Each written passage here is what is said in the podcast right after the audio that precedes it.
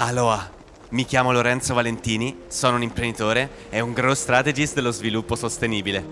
Credo fermamente che l'uomo possa vivere in simbiosi con la natura, rimettendo energia nel sistema stesso. In questo podcast insegnerò strategie di crescita rigenerative e a vivere delle tue passioni.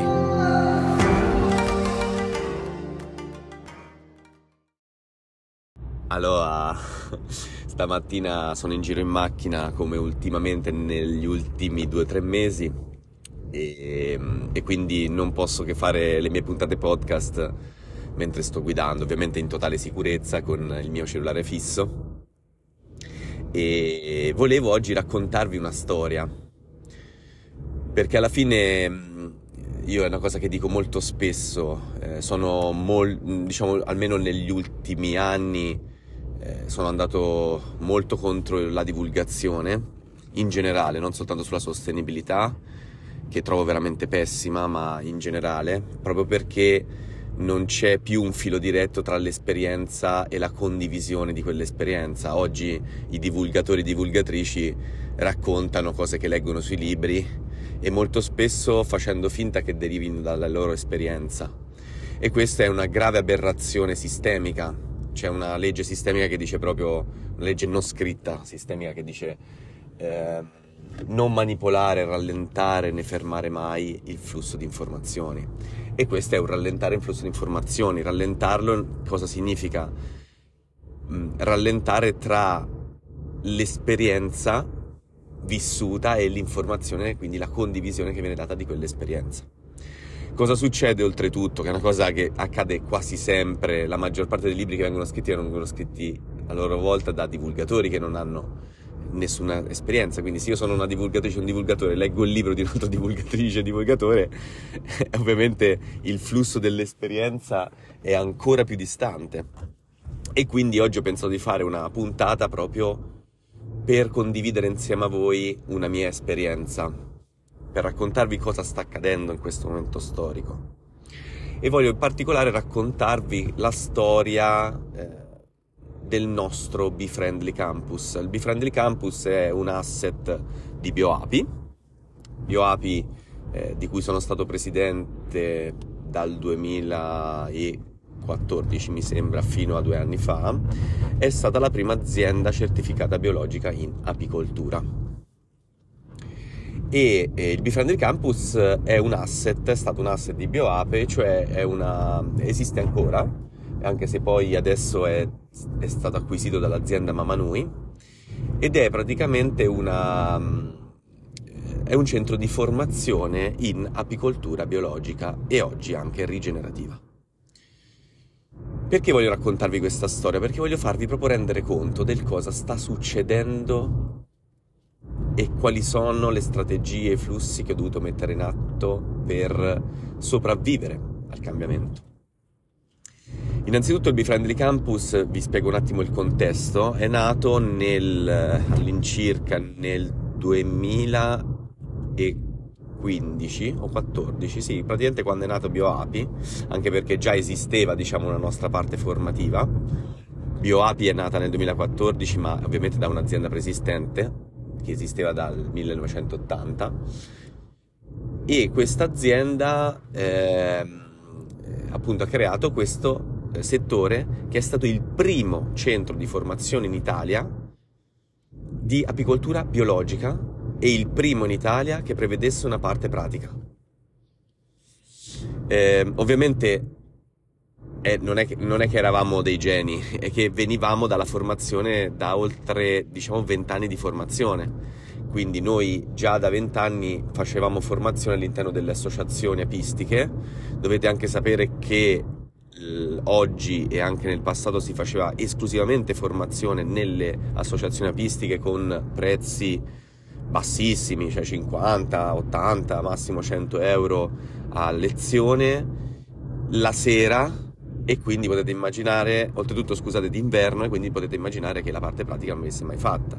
Noi invece abbiamo completamente trasformato i corsi eh, è possibile anche verificarlo dal nostro sito web, cioè che esiste da, proprio da quel periodo lì, quindi veramente, è verificabile, siamo stati i primi in Italia a farlo e ehm, abbiamo semplicemente capito quali erano i problemi del mercato, cioè si facevano dei corsi non formanti, non pratici, quindi il corso fatto durante la stagione apistica e soprattutto con la possibilità di farlo anche durante la pioggia, durante momenti diciamo anche non di bel tempo quindi tramite diciamo delle tettoie in legno fatte apposta, e eh, corso di apicoltura biologica, non esisteva.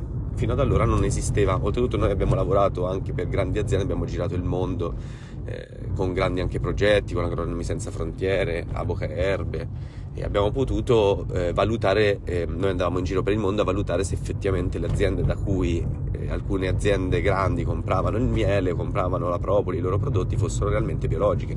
Siamo andati in Cina, in Argentina, Tanzania, in Kenya, in Albania, in Bulgaria, Ungheria e così via. Detto ciò, quindi la nostra esperienza è di oltre 30 anni e quindi il feedback, questo perché ti sto dicendo questo, non per dire quanto siamo stati bravi assolutamente, anzi, nel senso che quello che voglio proprio dirvi è la condivisione di quello che abbiamo fatto, cioè contestualizzarvi nella realtà ciò che è stato, perché se no altrimenti voi prendete come ispirazione cose che non appartengono in modo simile al vostro, alla vostra situazione. Quindi la nostra è un'azienda che esisteva da oltre 30 anni, non un'azienda che apriva i battenti lì per lì. Detto ciò, quindi abbiamo creato questo centro di formazione. Nel 2013 è stata la prima, diciamo, uscita di questo centro di formazione che è stato un flop totale, nel senso che abbiamo avuto 10-15 iscrizioni, ma non chiedendo nessuna caparra, praticamente si sono disiscritti quasi tutti, cioè all'ultimo, e quindi non abbiamo potuto fare il corso. Detto ciò, abbiamo imparato da questa esperienza dal 2013, già nel 2014 abbiamo chiesto una caparra e abbiamo potuto fare il primo corso di formazione con circa, mi sembra, 15, 14, 15 o 16 iscritti. Era bellissimo, al momento di grande fermento, molta anche agitazione, anche è stato il primo corso che facevamo, eh, in questo modo, cioè proprio organizzato completamente da noi. E... Eh, avevamo eh, preso in affitto un casolare in campagna con, con la piscina, con il, forno a quindi con una realtà diciamo autonoma in cui le persone potevano relazionarsi in maniera autonoma, mangiare in maniera autonoma, quindi creare una piccola comunità mentre si faceva formazione. Che è una cosa che ho sempre cercato di portare avanti anche nei miei workshop oggi di IFE, l'agenzia appunto di crescita nel campo del business rigenerativo sostenibile. Detto ciò, quindi siamo partiti con un numero di circa 13-14 persone che è andato assolutamente ad aumentare fino all'anno in cui eh, hanno riaperto le porte al, diciamo dopo essere stati chiusi dopo il Covid. Abbiamo avuto una crescita continua. Diciamo che dal 2014 a circa il 2020 siamo passati ogni anno da circa i primi due anni dai 15, 16 fino ai 20, 25 eh, persone l'anno successivo, fino ad arrivare a una costante di circa 30, 40, a volte anche 50 iscrizioni, però divise addirittura in più gruppi. Perché noi, eh, proprio per mantenere il livello sempre alto delle, della formazione, abbiamo sempre deciso di fare un massimo di 30 iscrizioni all'anno, però avevamo visto che avevamo un, una, un, diciamo, una quantità di persone enorme. C'era una richiesta enorme, ma stiamo parlando oltretutto di cifre che come vi dicevo prima, proprio per contestualizzarvelo, le, le associazioni di categoria facevano corsi di circa 50-100 euro, noi invece proponevamo dei corsi con iscrizione o a stage singolo, quindi ti iscrivevi allo stage singolo con una tematica precisa e lì pagavi circa, mi sembra, 160 euro, 150-160 euro, quindi un fine settimana di 16 ore, fino a un, a un, massimo nel periodo maggiore, quello appunto del Covid, di mi sembra 1200 euro, 7 fine settimana, 8 fine settimana, quindi diciamo sui 120 ore di lezione. Quindi detto ciò, insomma, è un corso altamente formante, e però anche con tanto tempo da, da, da dedicare e quindi anche dall'alto costo. Detto ciò, eh, sempre comunque più basso rispetto ad altri settori, cioè corsi di 120 ore, io ho fatto lezioni con i più grandi designer dal punto di vista per esempio del corporate design, eh, cioè 64 ore le pagavo tranquillamente sui 2000 euro, quindi già diciamo questo perché il settore agricolo non aveva corsi di formazione. Eh, c'è, c'è, tutto un discorso dietro da fare precedente che però in questo momento per il fine della puntata non ha senso eh, diciamo trattare. Detto ciò, quindi siamo passati dai, 20, 20, dai 15, scusate, 16 persone fino a un totale di 40, 50, a volte anche 60 persone, ovviamente però in quel caso diviso in due gruppi divisi. Ovviamente voi dovete anche capire la grande difficoltà anche da parte nostra perché era durante la stagione apistica, cioè per fare in modo che le persone fossero veramente formate volevamo fargli vedere le tecniche che avrebbero fatto proprio durante il periodo in cui le avrebbero fatte. E quindi eh, abbiamo dovuto fare due gruppi e due gruppi durante la stagione apistica. Noi avevamo anche noi il nostro lavoro apistico, quindi insomma è stato abbastanza tosta, non assolutamente remunerativo, ma assolutamente difficile da portare avanti. E il Befriendly Campus l'ho voluto creare io insieme a Marco per eh, fare in modo, a parte per divertirci, perché ci, ci piaceva, noi abbiamo sempre avuto un focus per, nella formazione, ma anche proprio perché eh, era differenziazione, ci permetteva di ampliare il nostro la nostra offerta e soprattutto io avevo creato qualche anno prima, nel, sempre nel 2012-13, una visione di quello che sarebbe stata l'azienda da qui a 20 anni e il centro di formazione rientrava nel ciclo nel circuito chiuso eh, dell'azienda che sarebbe stata poi da lì a 20-30 anni. E quindi nulla, abbiamo, siamo andati avanti fino ad arrivare nel, e questo vi do proprio dei dati, tra l'altro nel mio sito web lorenzovalentini.com trovate anche proprio il case study scritto minuziosamente, quindi eh, potete prendere ispirazione anche da quello, eh, dei lanci di prodotto, quindi del, del, corso che io ho fatto in, eh, diciamo, in, negli anni poi successivi.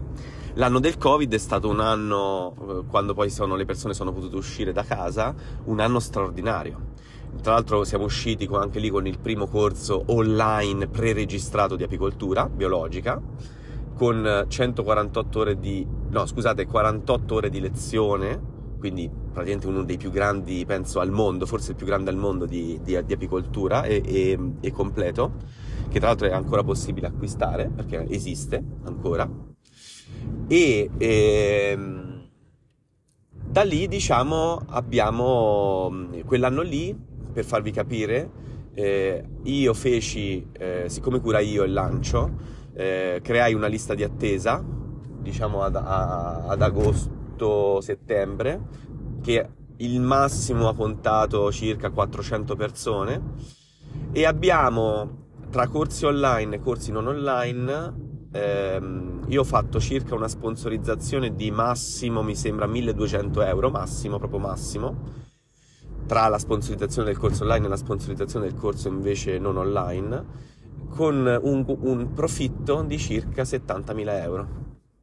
Mi sembra 67.000 e qualcosa, e 400, non mi ricordo, una cosa precisa, ora non me la ricordo proprio, però diciamo all'incirca di 70.000 euro.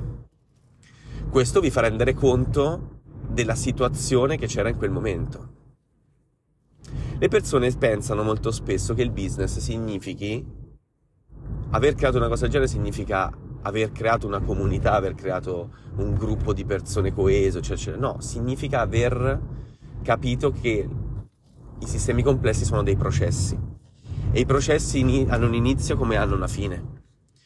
E noi siamo stati presenti quando il processo è arrivato. Quando le persone si sono innamorate dell'apicoltura, c'era un desiderio preesistente forte di mercato che è arrivato e noi eravamo lì presenti a soddisfarlo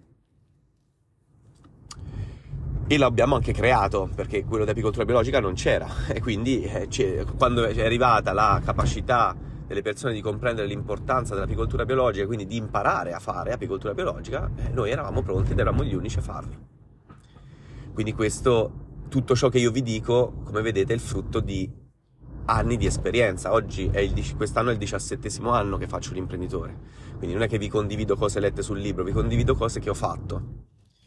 Detto ciò, ehm, oggi, per raccontarvi la, la, la differenza, Oggi siamo tornati sull'ordine delle 14-15 persone l'anno che si iscrivono ai nostri corsi di formazione.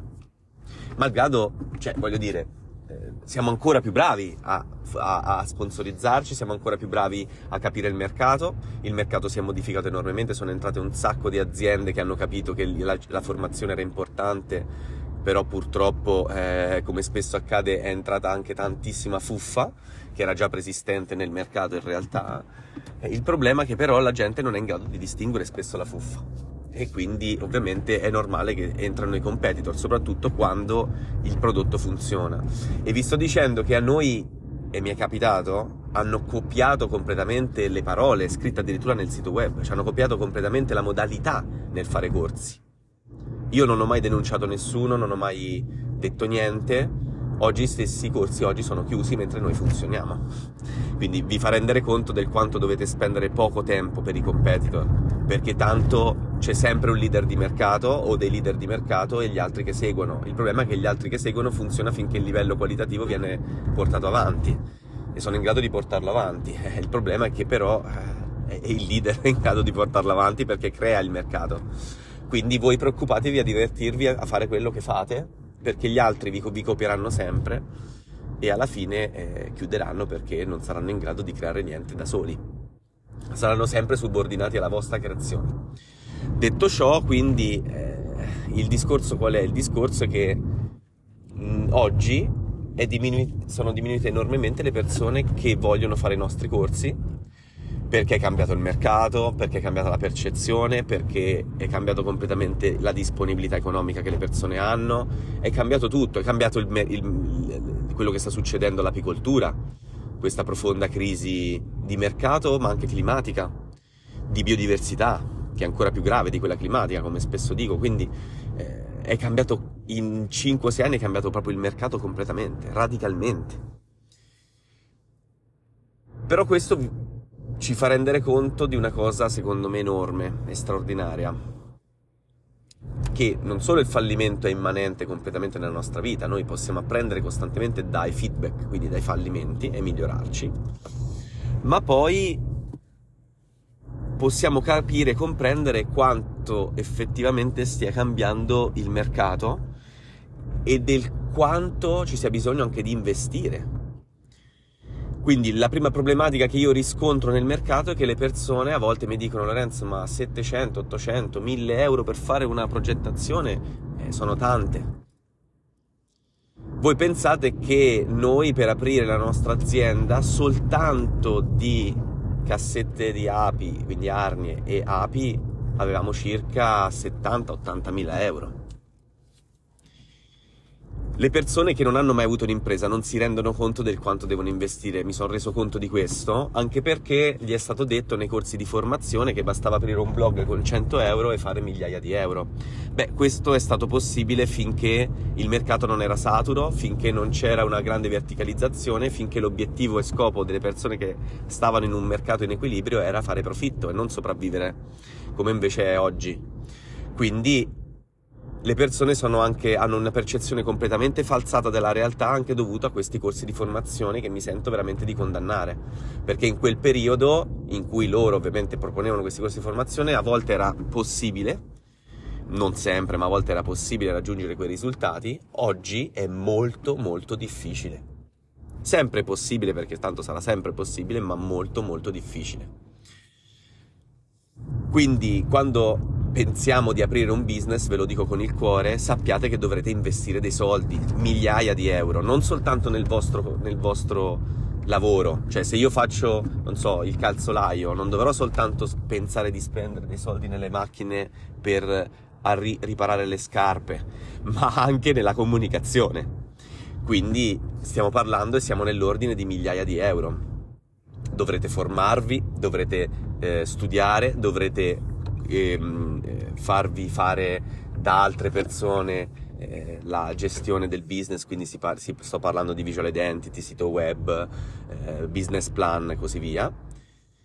E quindi tutto questo ha un costo, soprattutto se le persone sono brave, anche se devo dire che anche lì è difficilissimo discernere, perché veramente, tipo l'altro giorno un mio cliente si è fatto fare per curiosità un, cioè quello che poi è diventato un mio cliente, si è fatto fare prima di conoscerci un, un, un preventivo da, eh, per un e-commerce eh, da, da, un'agenzia qui nel, nella zona, gli ha fatto un, preventivo di circa 200-300 mila euro.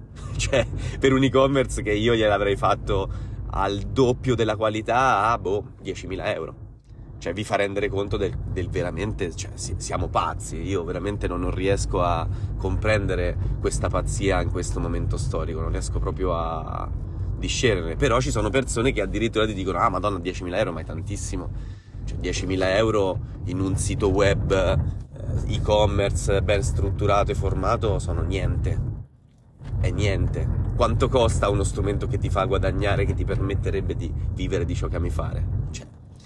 Quindi ehm, diciamo che questa è la prima problematica in assoluto, è proprio la, la consapevolezza del quanto investire.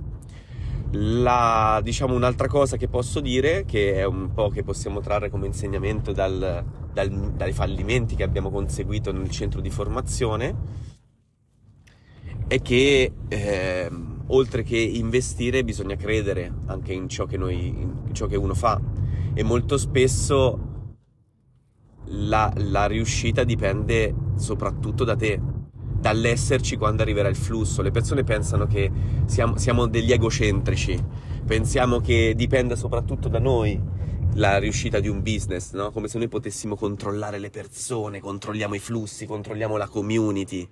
Questa è l'idea che ci hanno dato anche qui tantissimi corsi o tantissime altre realtà. In realtà noi siamo un flusso, siamo un processo dentro altri processi, quindi possiamo semplicemente esserci quando arrivano altri processi. Essere presenti perché ci piace farlo e poi perché guadagniamo, che è la conseguenza del fare ciò che ci piace fare, che cambia completamente tutto il sistema. Quindi questa è la seconda cosa. La terza cosa è che come vedete il sistema cambia enormemente ed è cambiato enormemente. Cioè oggi le persone, soprattutto qui in Italia, hanno una grandissima difficoltà a spendere. Il mercato del, del miele, il mercato delle api, il mercato dei corsi è cambiato enormemente ed è cambiata anche la possibilità di spesa delle persone. E quindi, terza cosa più importante, ciò che conta in un sistema che non pensa più al, alla, diciamo, alla, al profitto, quindi alla crescita, ma che pensa alla, alla sopravvivenza, ciò che conta non è più la crescita, appunto, ma è la resilienza, la capacità di essere quanto possibile resilienti di fronte al cambiamento. Questo è fondamentale.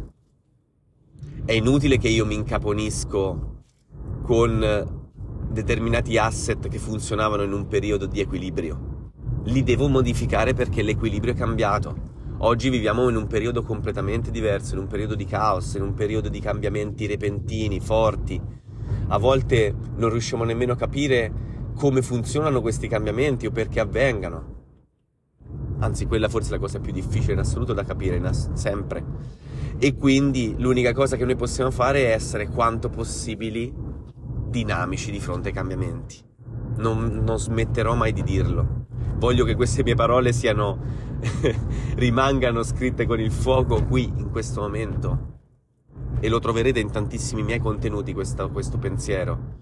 Noi non dobbiamo controllare il cambiamento, noi dobbiamo creare un sistema quanto più possibile dinamico al, rispetto al cambiamento, perché il cambiamento è immanente, non possiamo non cambiare, non possiamo non essere nel flusso del fallimento perché il fallimento è la leva stessa dell'evoluzione. Se non ci fosse fallimento non ci sarebbe evoluzione.